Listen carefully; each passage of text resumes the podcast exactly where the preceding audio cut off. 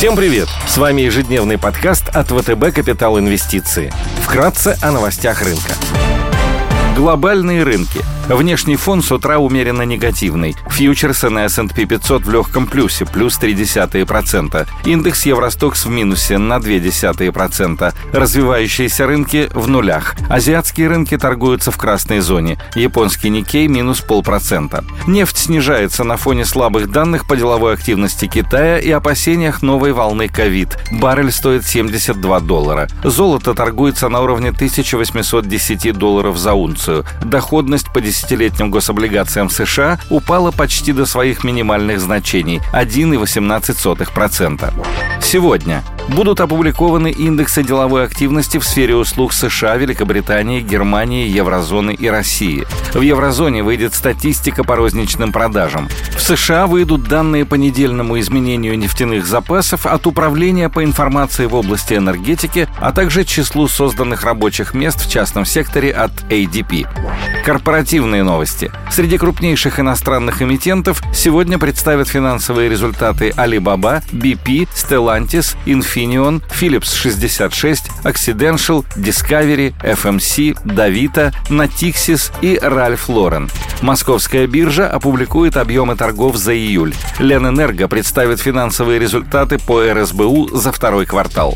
Идеи дня – на прошлой неделе крупнейший в мире онлайн-ритейлер Amazon представил свои финансовые результаты за второй квартал 2021 года. Рост выручки в годовом исчислении превысил 27%, однако темпы роста оказались несколько ниже ожиданий инвесторов. Прогноз на следующий квартал также разочаровал рынок. Несмотря на то, что рост онлайн-продаж составил всего 16%, другие сегменты бизнеса компании продемонстрировали неплохие результаты. Физические магазины показали рост продаж на 11%, 37% год к году, доходы от облачного сегмента увеличились на целых 37%, а рост выручки от сервисов, таких как Amazon Prime, составил 32%. На наш взгляд, прошедшие распродажи по бумаге после очередной отчетности, несмотря на по-прежнему сильные финансовые показатели и продолжающийся бум потребительской активности в США, чрезмерны, а текущая просадка может предоставить инвесторам отличную точку входа. Все аналитики, покрывающие Amazon, рекомендуют покупать бумагу бумагу. Потенциальная доходность на горизонте года, согласно консенсус-прогнозу, превышает 20%.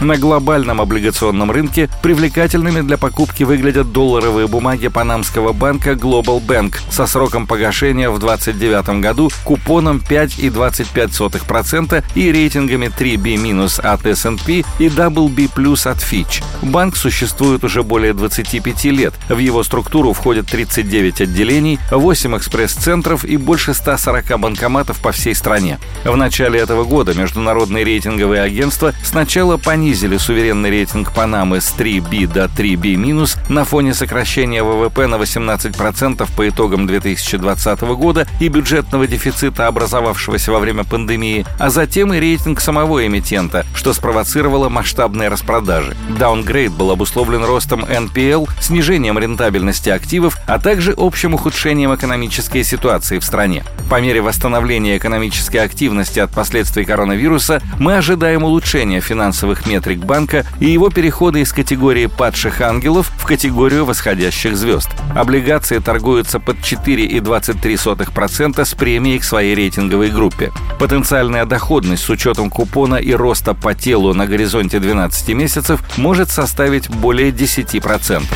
Сегодня стартует сбор заявок на участие в размещении ВТБ, BAA3 от Moody's и 3B- от Fitch, рублевых облигаций серии B1 229 срочностью 364 дня. Номинальная стоимость облигаций 1000 рублей. Ставка купона составляет 6,65% годовых. Купонный период – квартал, цена размещения 100% от номинала. Также сегодня откроется книга заявок по трехлетним рублевым облигациям РСХБ BA1 от Moody's и 3B- от Fitch. Предложенные эмитентом ориентиры дают максимальную доходность к погашению на уровне 7,99% годовых. Купонный период 6 месяцев, предполагаемый объем выпуска 10 миллиардов рублей.